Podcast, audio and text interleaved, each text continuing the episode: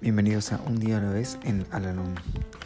Este podcast sugiere cómo vivir un día a la vez y la manera de hallar en cada uno de ellos cierta medida de serenidad y un sentido de autorrealización.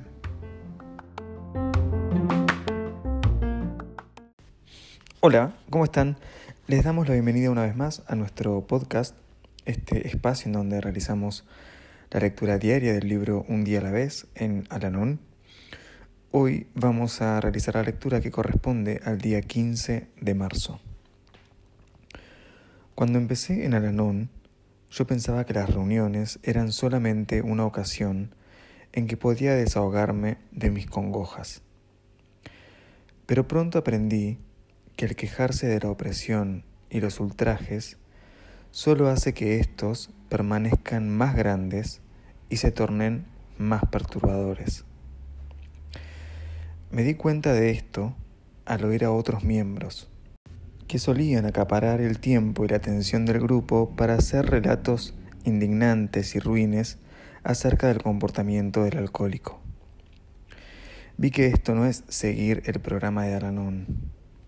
Estoy aprendiendo a no pensar más en los defectos de otros y, por el contrario, a concentrarme constructivamente en las ideas de Al-Anon para que éstas surtan efectos en mi vida.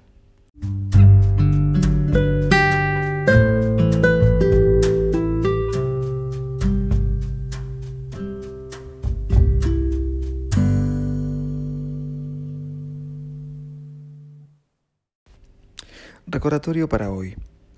Voy a Al-Anon para liberarme de la autocompasión y el resentimiento, no para incrementar su poder para que me destruyan.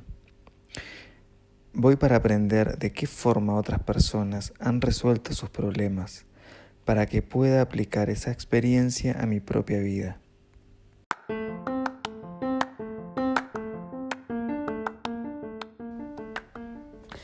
Hemos llegado al final del podcast del día de hoy y, como siempre, los invito a unirse en nuestra oración de la serenidad.